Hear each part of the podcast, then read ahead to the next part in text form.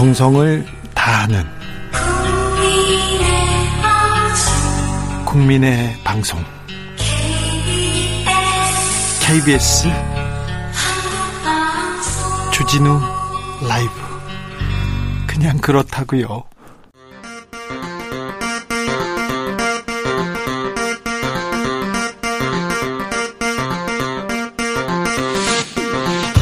주진우 라이브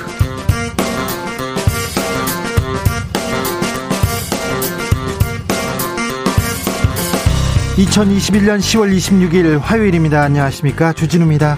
문재인 대통령과 이재명 민주당 대선 후보가 청와대에서 손을 맞잡았습니다. 이재명 후보는 문 정부의 일원으로 최선을 다해 반드시 희망을 만들어 내겠다고 했습니다. 이 만남에 대해서 윤석열 국민의힘 후보는 이재명 후보가 문재인 정권의 계승자 한몸임을 선언하는 것이라고 질타했습니다. 그러자 이재명 후보 측은 윤석열 후보에게 고발 사주 의혹에 책임 있는 자세나 보이라고 받아쳤습니다. 최가박당에서 정치권 상황 짚어보겠습니다. 이재명 후보와 대선에서 붙을 때 윤석열, 홍준표, 유승민, 원희룡 후보 중 누가 가장 경쟁력이 있다고 생각하십니까? 국민의힘 경선 여론조사 문항이 이렇게 결정됐습니다. 홍준표, 유승민 후보는 웃었고 윤석열 캠프에서는 불만의 목소리 나오고 있습니다. 최근 이재명 후보에게 소시오패스 경향이 있다는 부인 발언을 공개한 원희룡 후보는 어떻게 생각하고 있을까요? 직접 들어보겠습니다. 제13대 대통령을 지낸 노태우 씨가 향년 89세로 숨을 거두었습니다. 북방 정책, 남북한 유엔 동시 가입 성과가 있었습니다. 하지만 5.18 민주화운동 당시 신군부 핵심 인물이었고 군사 반란을 주도한 혐의로 내란 지하 비자금 또 많이 챙긴 혐의로 징역을 살다가 사면으로 풀려나기도 했었습니다. 아들 노재현 씨는 아버지의 뜻이었다면서 광주를 찾아 사죄의 뜻을 밝혔지만 끝내 노태우 씨는 광주 시민에게 어떠한 사과도 없이 생을 마감했습니다. 공교롭게 10월 26일 박정희 전 대통령과 같은 날에 생을 마감했는데요. 아, 이 노태우 씨의 평가 에 대해서도 자세히 들어보겠습니다. 나비처럼 날아 벌처럼 쏜다. 여기는 주진우 라이브입니다. 오늘도 자중차에 겸손하고 진정성 있게 여러분과 함께 하겠습니다. 10월 26일은 안중근 의사가 하얼빈 의거를 일으킨 날입니다. 112주기 기념식이 있었는데요. 안중근 의사는 1909년 동지들과 함께 손가락을 자르고 단지 동맹을 결성하고 일사보국을 맹세했습니다. 그리고 10월 26일 중국 하얼빈역에서 침략의 원흉이었죠. 이뚜 히로부미를 향해서 총을 발사해서 그 자리에서 숨을 끊어 놓았습니다. 그리고는 Корея ура, Корея, Корея ура, Корея ура, Корея ура 이렇게 만세, 대한독립 만세를 세 번 외치고 체포되었죠. 아, 이 시대의 영웅 안중근 의사의 정신을 되새기면서 오늘 방송 임하겠습니다. 어디에서 함께 주진우 라이브 함께하고 계신지 응답해 주십시오. 샵 9730 짧은 문자 50원 긴 문자는 100원입니다. 콩으로 보내시면 무료, 무료입니다. 그럼 주진우 라이브 시작하겠습니다.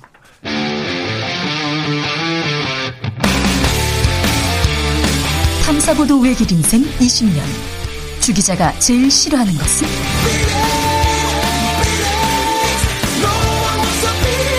이 세상에서 비리와 부리가 사라지는 그날까지.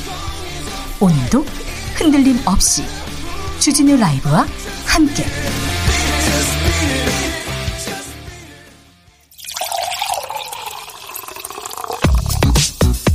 진짜 중요한 뉴스만 쭉 뽑아냈습니다. 줄 라이브가 뽑은 오늘의 뉴스 주스. 정상근 기자 어서 오세요. 네 안녕하십니까. 코리나 코로나 상황 살펴볼까요? 네, 오늘 코로나19 신규 확진자 수가 1266명이 나왔습니다. 어제보다 76명이 많고요. 지난주 화요일에 비해서는 200명 정도 많습니다. 예. 어, 이 단계적 일상 회복 준비도 착착 이루어지고 있는데요. 이 정부는 다음 달 1일 단계적 일상 회복 개시와 함께 어, 외식, 체육, 여행 등 9개 소비 쿠폰 사용을 전면 재개하기로 했습니다. 이게 뭐죠? 어, 그동안 이 외식, 공연, 농수산물 쿠폰 같은 경우에는 그 온라인으로 일부 사용이 가능했는데 어, 숙박, 여행, 체육, 영화, 전시, 뭐 프로스포츠 관람 등이 어, 여섯 개 소비 쿠폰 같은 경우에는 코로나19 확산 우려 때문에 지난해 11월 이후 사용이 중단이 된 바 있습니다. 아, 이 후소비 쿠폰을 뭐 국민들에게 나눠분들, 나눠준 분들도 있고 이제 서로 서로 이제 선물을 주고받는 분들도 있는데 이 쿠폰을 오프라인으로 사용하도록 전면 재개한다라는 방침입니다. 13대 대통령을 지낸 노태우 씨가 아, 오늘 서거했다는 소식이 전해졌습니다. 네, 군인 출신 정치인이었죠. 노태우 씨가 오늘 숨졌습니다. 아, 향년 89인데요. 네. 1932년생인 노태우 씨는 1987년 6.29 선언 이후 치러진 대통령 직접 선거를 통해서 선출이 됐습니다. 네. 어, 재임 기간 서울 올림픽이 열렸고요. 탈냉전 시대를 맞아 북방 외교를 추진해 온 것으로 잘 알려져 있습니다. 북방 외교 그리고 남북 문제에 대해서는 좀 성과를 냈습니다. 네, 북한과 기본 합의서를 채택을 하기도 했고 어, 남북 동시 유엔 가입을 성사시켜서 남북 관계 정상화를 위한 토대도 마련을 했습니다. 예. 그러나 이 12.12 쿠데타 주역이었고요. 그 50 청산에도 실패를 했습니다. 1993년 퇴임 후에는 수천억 원대의 비자금 조성 그리고 이 쿠데타를 통한 군사 반란, 내란 등의 혐의로 징역 17년을 선고받고 복역하다가 1997년 12월 특별 사면을 받고 풀려난 바 있습니다. 네. 이 노태우 씨는 2002년 6월 이 전립선암 수술을 받은 이후 서울 연희동 자택에서 집거해 왔는데요. 2003년 2월 노무현 전 대통령 취임식을 마지막으로 공식 석상의 모습을 드러내지 않았습니다. 이 노태우 씨가 오늘 숨짐으로써 전직 대통령 중, 생, 어, 중 생존자는 어, 전두환 씨 그리고 이명박 박근혜 전 대통령 이렇게 세 명으로 줄었습니다. 노태우 씨는 음, 어, 숨졌다는 기사를 언론사에서는 한 15년 전부터 써놨었는데요. 오늘 10월 26일 날 서거했다는 소식을 전합니다. 문재인 대통령과 이재명 민주당 후보가 오늘 청와대에서 만났습니다. 네, 문재인 대통령과 이재명 후보는 오늘 오전 청와대 상춘제에서 약 50여 분간 차담 형식으로 회동을 했습니다. 이철이 청와대 정무수석만 배석을 했는데요. 어, 이 자리에서 문재인 대통령은 경쟁을 치르고 나면 상처를 서로 아우르고 다시 하나가 되는 것이 중요하다라면서 어, 그런 면에서 지난 일요일 이재명 후보가 이낙연 전, 대표, 이낙연 전 대표와 만난 것이 아주 좋았다라고 평가했습니다. 아, 또한 제일 중요한 것은 정책이라면서 대선 과정에서 좋은 정책을 많이 발굴해달라라고 당부했습니다. 아, 이재명 후보는 대통령의 국회 시정연설에 어, 본인이 하고 싶은 얘기가 다 들어 있어서 너무 공감이 갔다라고 화답했고요. 어, 그러면서 따로 뵐 기회가 있으면 꼭 하고 싶었던 말이라며 어, 지난 대선 경선, 그러니까 2017년 당시 이 본인이 모질게 한 부분에 대해 사과드린다라고 말을 했습니다. 아, 이에 문재인 대통령은 1위 후보가 되니까 아시겠죠라고 농담조로 화답을 했다고 합니다. 네. 아, 한편 오늘 회담에서는 대장동 개발 특혜 의혹 등 정치적 쟁점에 관한 논의는 전혀 없었다고 이철희 정무수석이 말했습니다. 그런데 오늘 만남에 대해서 국민의힘에서는 강하게 항의하고 있습니다. 네, 선거 중립 위반이라는 건데요. 이 김기현 원내대표는 대장동 의혹의 수사 가이드라인을 준 것이다라면서 아, 민감한 시기에 벌어진 정치적 회동이라고 주장했습니다. 어, 윤석열 후보는 SNS를 통해 무슨 핑계를 대더라도 잘못된 만남이라면서 어, 현직 대통령의 명백한 선거 개입이라고 주장했습니다. 아, 또 이번 만남은 누가 봐도 이재명 후보 선거 캠페인의 일환이라면서 문재인 대통령이 이 캠페인에 병풍을 섰다라고 주장했습니다. 아니 그런데 여당의 대선 후보가 대통령 만나는 거는 과거에도 계속 있었던 일인데요. 네, 1987년 이후에 쭉 있어왔던 일인데요. 하지만 과거 이, 어, 이에 대해 윤석열 후보는 이 과거에도 비슷한 사례가 있었지만 어, 그런 과거 관행은 정치 개혁 차원에서 사라져야 할 구태 정치라고 주장했습니다. 아, 네. 한편 청와대는 이번 회동과 관련된 불필요한 오해나 확대 해석을 차단하기 위해 중앙선거관리위원회에 유권 해석을 받았다고 했고요. 어, 그리고 비정치적인 내용에 국한해서 대화를 할 것이라고 거듭 강조한 바 있습니다. 어, 또한 야당이 요구하면 면담을 적극 추진할 것이다라고도 밝혔습니다. 1987년도에 노태우 대통령 후보가 민자당 후보였던가요? 민자당 대통령 후보가 그때 전두환 대통령을 만났고 그래서 전두환 대통령을 설득하는 것처럼 해서 6.29 선언이 나왔지 않습니까? 그런데 과거에 이런 일이 계속 있었는데 또 이걸 강하게 비판하고 있습니다. 음, 황무성 전 성남도시개발공사의 사장이 있습니다. 그분이 사퇴할 때 압박을 받았다는 내용의 녹취록이 나왔습니다. 네, 이 대장동 개발 사업은 이 당시 성남도시개발공사 사장이 물러나고 그 유동규 전 본부장이 사장 직무대리를 맡게 되면서 급물살을 탔습니다. 그렇죠. 아, 당시 성남도시개발공사 사장은 임기의 절반도 채우지 못하고 자리에서 물러났었는데 어, 이 과정에 대한 의혹이 계속 제기된 바 있었습니다. 아, 그런데 어제 언론 보도에 따르면 이 성남 도시공사 내부에서 당시 황무성 사장의 사퇴를 압박한 정황이 담긴 녹취록이 있었습니다. 아, 이 녹취록에는 유동규 씨에 이어서 이 성남 도시공사 2인자로 불렸다는 유한기 전 본부장 그리고 황무성 사장 간의 대화가 담겨 있었는데요. 어, 유한기 본부장이 계속해서 황무성 사장의 사퇴를 압박하고 황무성 사장이 유동규 씨를 만나보겠다 이렇게 반박하는 내용이 담겨 있었습니다. 예. 어, 주목되는 부분은 이 황무성 사장이 누구에게 떠밀려서 이러는 거냐라고 묻자 그 유한기 전 본부장이 어, 유동규 씨 이름과 함께 이 정 실장이라는 사람을 언급하고 있다라는 겁니다. 이 정 실장이 정진상 성남시 정책실장이라고 언론은 보도했는데요. 어, 이재명 당시 시장의 최측근이었다고 보도를 했습니다. 아, 또 유한기 씨는 이 녹취록에서 시장님이란 내기를 몇 번, 어, 몇 차례 반복하는데 네, 언론은 이에 대해 이재명 시장의 의중이 반영된 것이다라고 보도를 했습니다. 어, 그러나 이재명 후보는 사퇴 압박 의혹에 대해서 전혀 사실이 아니다라고 반박했고요. 이 황무성 사장은 본인이 모셔온 분이라면서 이 퇴임 인사를 하러 오기에 아쉬웠던 기억이 있다라고 반박했습니다. 어, 검찰이 이재명 후보의 성남시장 시절을 그 당시를 계속해서 수사하고 있습니다. 네, 대장동 개발 사업 특혜와 로비 의혹을 수사하고 있는 검찰이 어제 성남시청을 다시 압수수색했습니다. 아, 그리고 개발 사업 당시 성남시장을 지냈던 이재명 후보의 이 전자결제 기록 그리고 이메일 기록을 확보했다 이런 보도가 나왔는데요. 아, 또한 그 이재명 후보 측의 이 정진상 정, 전 성남시 비서관과 관련된 기록들도 아, 뽑아냈다 이런 보도도 나왔습니다. 어, 민간 사업자의 초과 이익을 환수하는 조항이 사업 계획서와 협약서에 빠지게 된 경위 등을 파악하는데 단서가 될 수 있을지 주목이 되고 있는데요. 어, 하지만 그 이메일 보존 기간 자체가 3년이기 때문에 그 의미 있는 증거들은 이미 삭제가 됐을 가능성이 높다라는 분석도 나오고 있습니다. 곽상도 의원이 아니죠. 의원의 아들이 받았죠. 받은 50억 원의 퇴직금 법원이 이 사용을 못하게 동결시켰습니다. 네, 이 검찰이 곽상도 의원의 아들이 화천대유로부터 이 위로금 및 퇴직금 명목으로 받은 50억 원을 처분하지 못하도록 동결 조치했습니다. 예. 이 법원도 이를 인용했는데요. 이 동결 대상은 곽상도 의원 아들 명의의 은행 계좌 10개입니다. 어, 기소 전 추징보전은 피의자가 불법으로 취득한 재산이나 이익금을 법원의 판결 확정 전에 처분하지 못하도록 하는 조치인데 이 법원은 곽상도 의원과 그 아들이 공모해서 특정범죄 가중처벌법상 뇌물 혐의로 볼만한 행위를 했다고 봤습니다. 네. 아, 이에 기소 후 추징이 어렵게 될 것을 고려해서 기소 전에 이 추징 보전 결정을 한 것으로 전해졌습니다. 기소 전에 또 다른 데로 돈을 이렇게 돌려놓진 않았겠죠. 포르쉐를 타던데 그 부분도 또 그런 데에다 많이 쓰진 않았겠죠. 국민의힘에서 여론조사 룰 룰을 합의했다고 합니다. 네, 여론조사 문구를 놓고 대선 주자들 사이에 첨예한 갈등이 있었는데요. 네. 국민의힘이 양자 가상 대결로 결론을 내렸습니다. 네. 어, 국민의힘은 다음 달 5일 발표된 대선 후보 결정을 위해서 어, 3일에서 4일 이 책임당원 자동응답 전화 투표와 어, 일반 시민 여론조사를 진행하게 되는데 네.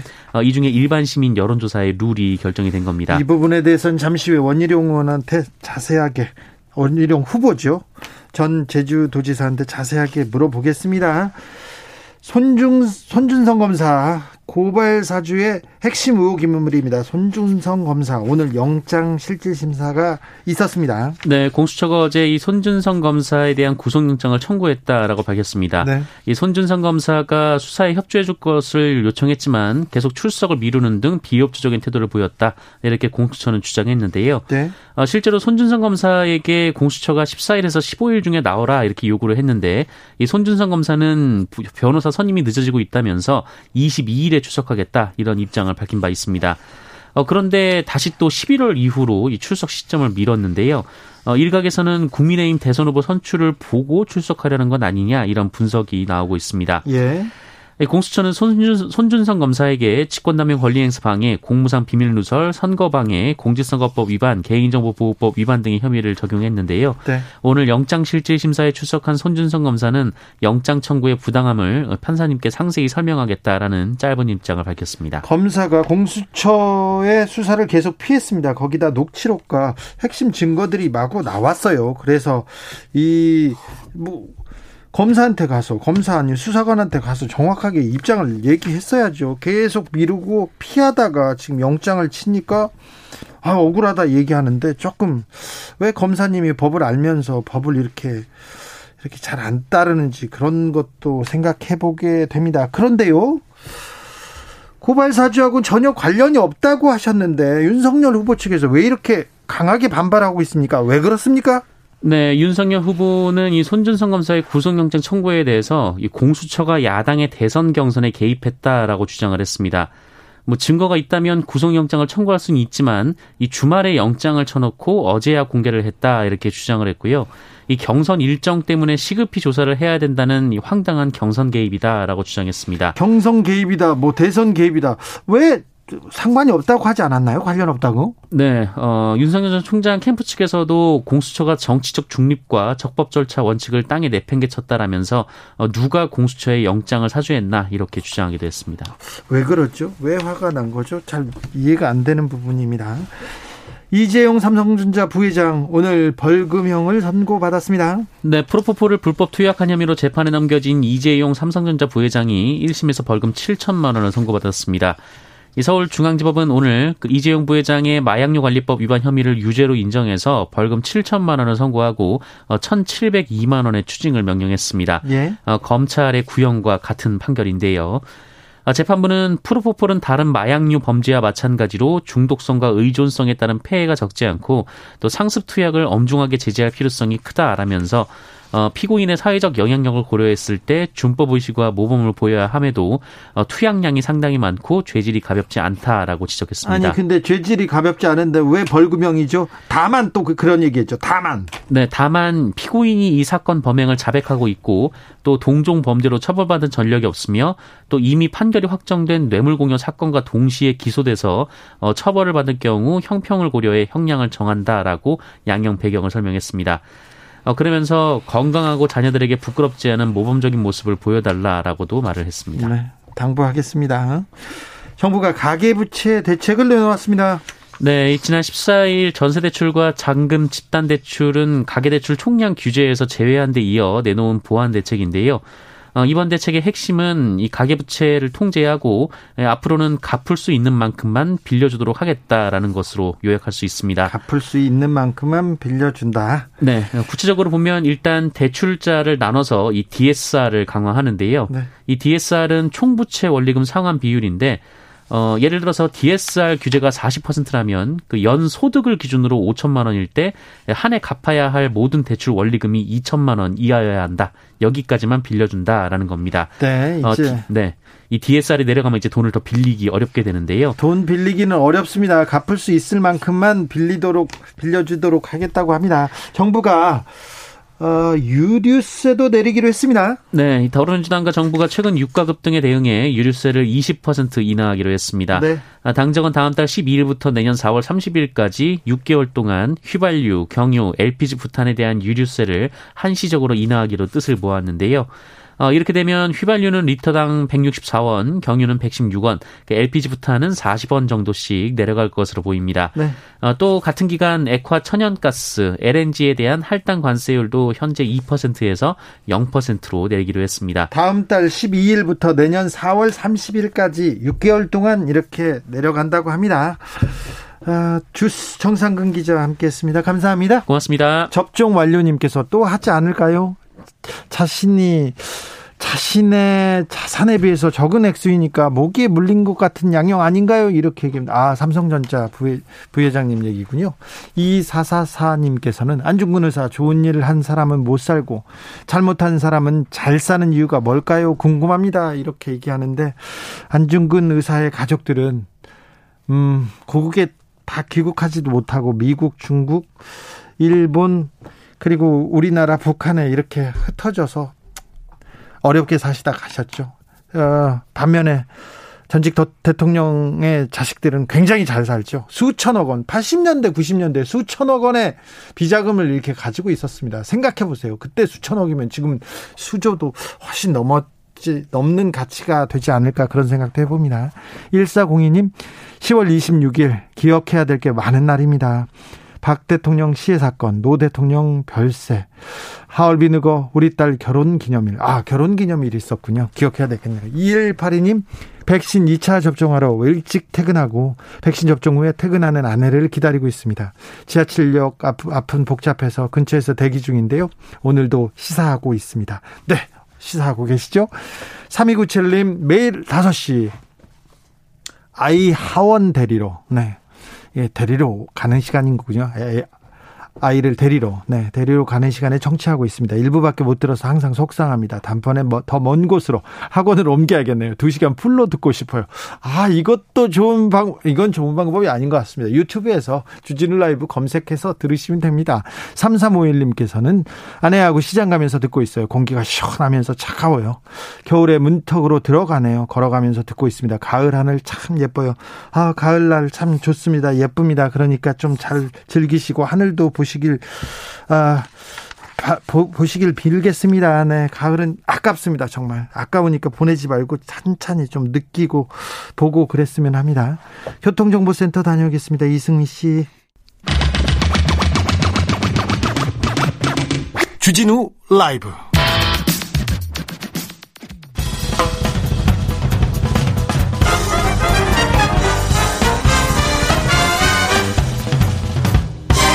훅 인터뷰 모두를 위한 모두를 향한 모두의 궁금증 훅 인터뷰 국민의힘 대선 경선 막바지를 향해 달려가고 있습니다. 누가 이재명 후보와 붙을 때 가장 경쟁력이 있을까 여론조사 질문도 확정됐는데요. 음 후보들은 각 후보들은 어떻게 생각하고 있을까요? 지금 4명의 후보 중에 지지율 상승세가 가장 심상치 않게 이렇게 올라가는 후보가 있습니다. 대장동 일타 강사를 자처하고 있는데요. 원희룡 후보 만나보겠습니다. 안녕하세요. 네, 안녕하세요. 네. 이재명은 원희룡입니다. 아, 그렇습니까? 지금 네. 어디 계세요? 아, 지금 조용한 어디 주차장에 들어와 있습니다. 네. 주차장에 이동 중에 인터뷰하느라고요. 그렇습니까? 주차장에서도 네. 이재명을 잡습니까? 예, 잡을 구상을 하고 있습니다. 네. 원희룡 후보님 지지율이 지금 급 상승 중이라는 보도, 가 있습니다. 그런 여론조사가 있고요. 지금 현재 상황 어떻게 보고 계십니까?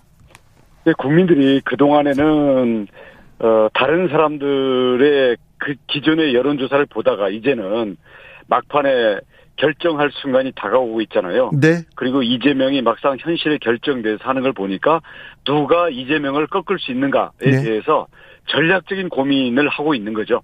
그래서 이제 이 원희룡이 이재명에 대해서 어, 가장 어, 안심하고 어, 누를 수 있는 게 아닌가 그렇게 생각하는 국민들이 늘어나고 있는 것 같습니다. 네. 윤석열 홍준표 후보는 안심이 안 되죠. 어, 대치기 당할 가능성이 많습니다. 아 그래요? 네.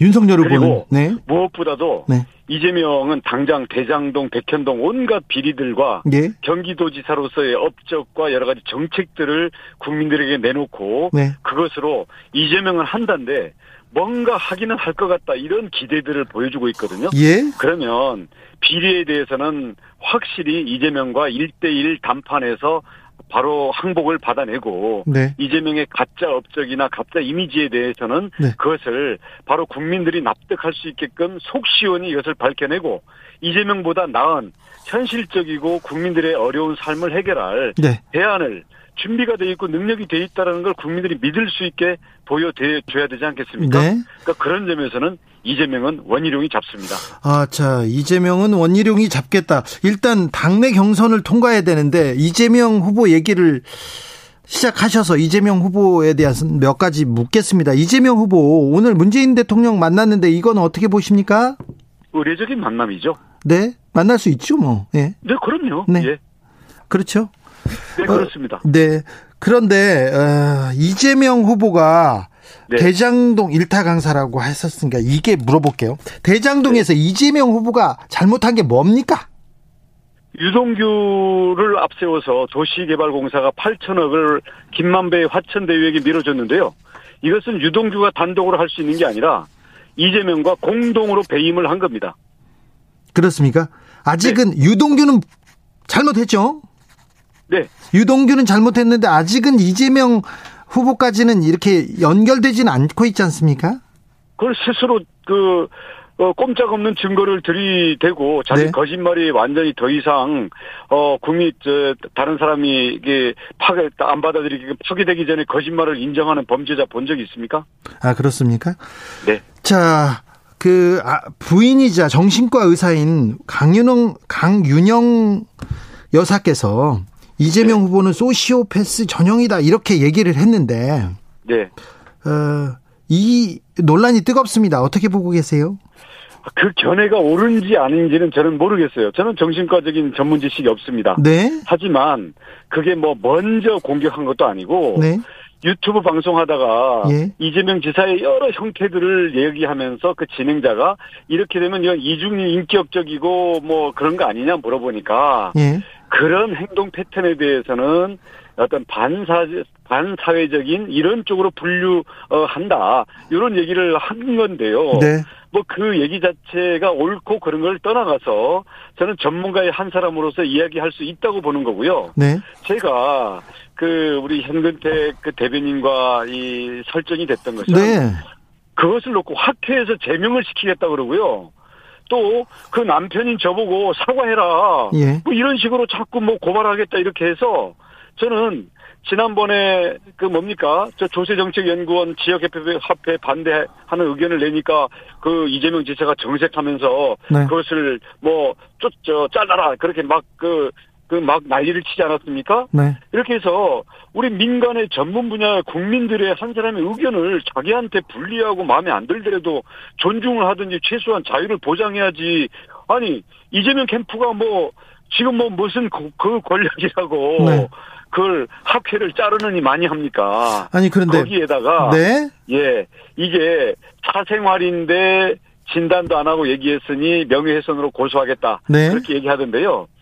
4년 전, 5년 전에 박근혜 대통령 때는요 후보 때나 대통령 때그뭐 뭐뭐 뭐 정신과 의사들 그 다음 온갖 오피니언 리더들 해가지고 그 민주당 편에 있는 분들이 박근혜 그 후보와 대통령에 대해서 온갖 그 정신병적인 명칭을 다 갖다 붙이고 책까지 내고요. 그걸로 방송까지 했습니다. 아니 근데 거기에 그 대해서 전문가들 단한 사람 잘못됐다는 얘기 했나요? 전문가들 전문 의료인이 이렇게 네. 또 공개된 자리에서 이렇게 뭐첩 이그 병명을 가지고 얘기하면 이거는 조금 문제가 되는 거 아닙니까? 그때도 그렇고 지금도 그렇고? 아니 소시오패스는 병명이 아니래요. 그래요? 네, 진단명이 아니고요. 네. 그 진단에 들어가면 정확한 병명들이 따로 있고요. 네. 소시오베스라는 저 그거는 그런 것들 통칭하는 좀 학문적인 분류라고 합니다. 알겠습니다. 그것도 잘 모르겠어요. 중요한 것은 네. 진단 없이 뭐 얘기했다 그러는데 예. 진단 없이 자기 형을 강제 입원시키려고 시도했던 사람이 최소한 할 얘기는 아니죠. 자, 알겠습니다. 그런데 아이고 원희룡 항상 뭐지 항상 예의 바르고 이렇게 점잖고 이렇게 그런 사람으로 이렇게 그런 정치인으로 항상 평가받다가 생방송에서 현근택 대변이라고 고생호가고 삿대질하고 막 그랬는데 후보님 사실 조금 후회하죠. 뭐 이런 일이. 아, 그건 죄송합니다. 아, 왜냐하면 아, 그냥 평소에 제 모습을 보고 또 저는 음. 공인이기 때문에. 어, 저는 화내는 거 처음 봤어요. 아, 저에 대한 예측 가능한 기대치가 있잖아요. 근데 네. 저는요. 네.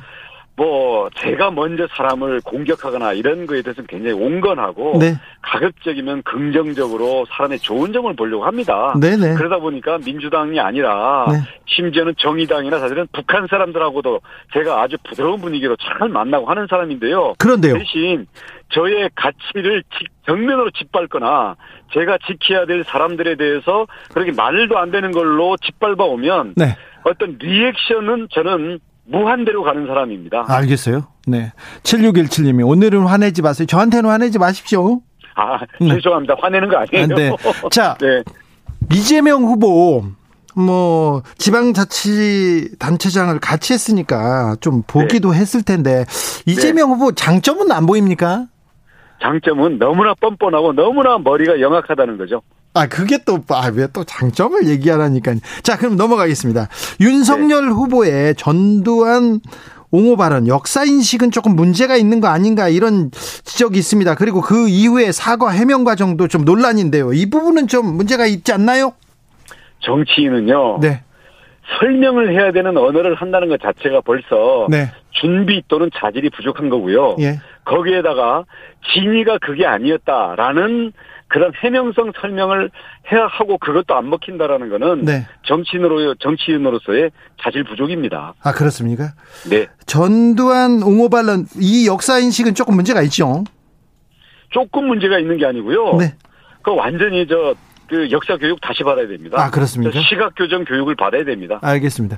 원희룡 후보님 2007년 대선이었던가요? 전두환 씨한테 세배했다가 비판 많이 받으셨죠.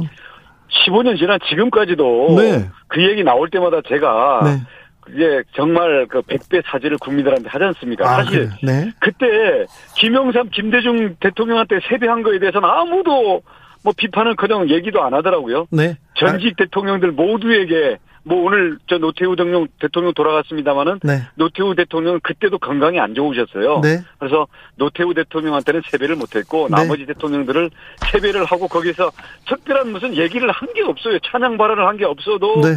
비판받고 국민들이 속상해하니까 15년이 지난 지금까지 그 얘기만 나오면 네. 제가 죄인 아닌 죄인으로 국민들께 사죄를 하고 있죠. 왜냐하면 네. 제가 국민들을 네. 정말 위로하고 격려하지 못할 망정 네. 저 때문에 국민들 기억하기 싫은 기억을 되살려 가지고 아, 상처를 제가 아프게 할 필요가 없잖아요. 그래서 지금도 죄송하게 생각합니다. 아 이거 알겠습니다. 사과는 이렇게 깔끔하게 해야 되는데요. 그죠? 잘못한 건 잘못한 거죠. 아, 네. 왜냐하면 정치인은 네. 어, 우리 국민들의 마음을 자기가 잘못, 잘못 읽은 것도 잘못이라고 생각하거든요. 예. 네. 알겠습니다. 노태우 씨는 이제 그 돌아가셨는데 돌아가셨는데 이제 어떤 대우를 받게 됩니까? 아, 그것도 제가 검토를 잘 못해봤습니다. 뭐 소식을 조금만 네. 들어가지고요. 네. 어, 뭐 정상적이면은 당연히 국가 원수 대우 예우를 받아야 되는데 네. 지난번에 그 저 5일 저12.12 쿠데타랑 또 그 저 저 비자금 받은 것 때문에 또 재판받고 또 무슨 박탈당한 게 있잖아요. 네네. 그래서 그게 어떻게 되는지 그 법 규정에 따라서 하면 되지 않을까요? 알겠습니다. 윤석열 후보가 내리막이고 홍준표 후보도 대세가 나한테 왔다 이렇게 얘기하면서 두 윤석열 홍준표 후보 간 막말 배틀 계속 이어지고 있습니다. 이 두 이 배틀에 대해서는 조금 브레이크를 걸어야 될 것 같은데요. 뭐 어제 보니까 토론 때 보니까 둘 다 자제를 하던데요. 이제 초점은 네. 과연 누가 이재명의 비리, 네. 도덕성 그리고 그동안의 업적과 이재명의 추진력에 대한 가짜 이미지 그리고 이재명을 넘어설 수 있는 우리 국민들의 삶을 도와줄 수 있는 정책과 국가 비전 이것을 가지고 누가 이재명에 맞서서 이재명을 꺾을 수 있는 건데요. 네. 뭐 윤석열이다 홍준표다 이게 아니고 이재명은 원희룡입니다. 아 그렇습니까? 네. 어, 법조인 출신입니다. 서울대 법대를 나오셨고 법조인 출신인데 고발 사주 의혹은 이거 심각한 문제가 되지 않을까요? 어, 남김없이 철저히 수사해야 된다고 봅니다. 네. 증거에 의해서 사실관계가 확정되면 그거에 따라서 책임이 있으면 있는 대로 없으면 없는 대로 엄정하게 해야죠. 이걸 네. 뭐 이쪽이다 해서 봐주고 저쪽이다 해서 없는 거 만들고 이렇게 해서는 안 된다고 생각합니다. 네. 만약 손준성 검사가 구속되고 여기 네. 연류 의혹이 나오면 이거는 좀 심각한 문제 같습니다.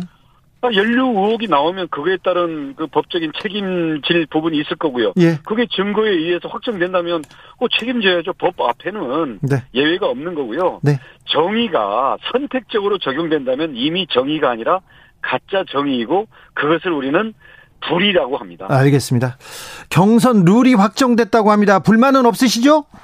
불만은 있지만 승복하겠습니다. 아, 그렇습니까? 네. 아, 그렇습니다. 참, 원희룡 참 좋은데, 능력도 있고 똑똑하고 참 좋은데, 왜 중진 의원들, 의원들은 윤석열 후보한테만 갑니까? 아니요, 저를 돕는 의원들도 많이 있습니다. 아, 그래요? 그, 예, 윤석열 후보는 처음부터 그 압도적인 1위의 지지율로 출발했지 않습니까? 예. 그래서 거기에 뭐 현실성을 따져가지고 어될 그 될 만한 곳에 의지하고 싶은 게 인간 심리니까 이해는 하는데요. 네. 이제 이재명을 앞으로 4개월 동안 이재명과 물러설 수 없는 네. 모든 것을 건 어, 그런 대결을 해야 되는데요. 네. 이재명을 잡을 사람은 원희룡이지 윤석열이 아닙니다. 알겠어요. 그런데 원희룡 후보 장점 많은데요. 제가 아는 장점도 이게 꼽을 게 많은데 왜 이재명 후보 얘기만 하고 계세요? 왜냐하면 지금은 이재명을 잡을 사람이 경선에서도 이길 것이고 네. 정권 교체의 주인공이 될 것이기 때문에 그렇습니다. 자, 원희룡이 이깁니까? 네, 이재명은 원희룡이 잡습니다. 아니 그런데 이 원희룡이 잡는다고 하는데 왜 김종인 비대위원장은 또 아 저 윤석열 후보만 만나고 있죠? 아, 저도 만납니다. 아, 만납니까? 전화 통화도 하고 그렇습니까? 아, 저는 수시로 합니다. 네.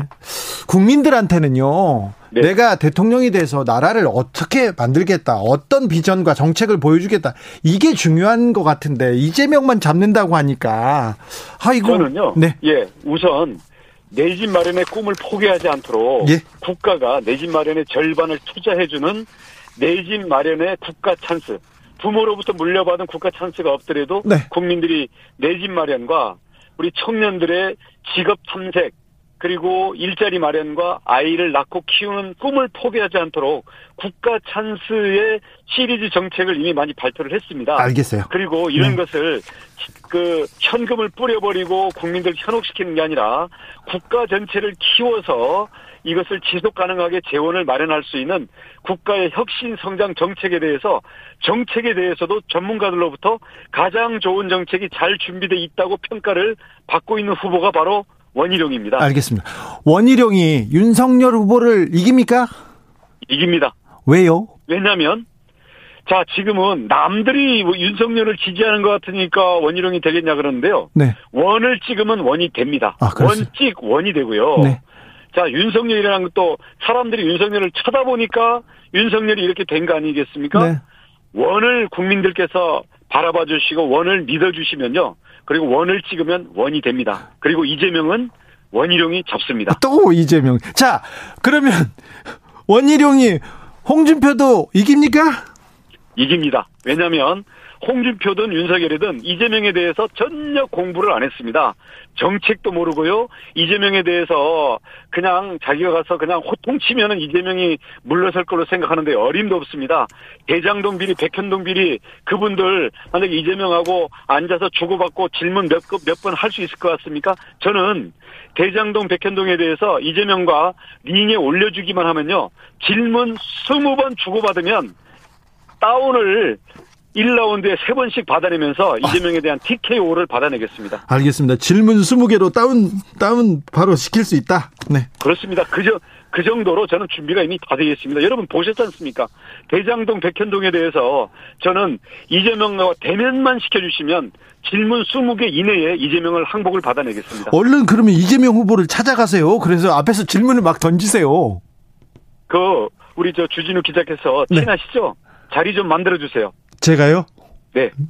자리 만들어주시면 저는 모든 걸 걸고 합니다.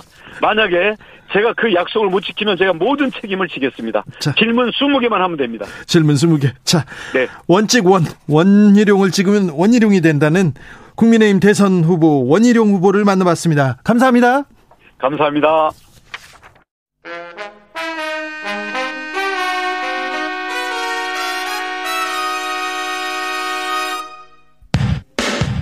라이브 돌발 퀴즈. 오늘의 돌발 퀴즈는 객관식입니다. 문제를 잘 듣고 보기와 정답을 정확히 적어 보내주세요. 오늘은 안중근 의사의 하얼빈 일거 112주년이 되는 날입니다. 안중근 의사는 112년 전 오늘 만주 하얼빈에서 이토 히로부미를 처단한 후 사형 언도를 받았습니다. 그리고 리순 감옥 안에서 이 책을 쓰기 시작했는데요. 이 책은 원래는 다섯 장으로 구성됐지만 사형 집행으로 일부만 작성된 채 미완성으로 남게 됐습니다. 안중근 의사가 남긴 글들을 통해 유추해보면 이 책에는 동양과 세계의 평화로운 사상을 담으려 했던 것으로 보이는데요. 여기서 문제. 이 책의 이름은 무엇일까요? 보기 드릴게요. 1번 동양평화론, 2번 서양평화론. 다시 한번 들려드릴게요. 1번 동양평화론, 2번 서양평화론. 샵9730 짧은 문자 50원 긴 문자는 100원입니다. 지금부터 정답 보내주시는 분들 중 추첨을 통해 햄버거 쿠폰 드리겠습니다. 주진우 라이브 돌발 퀴즈 내일 또 만나요.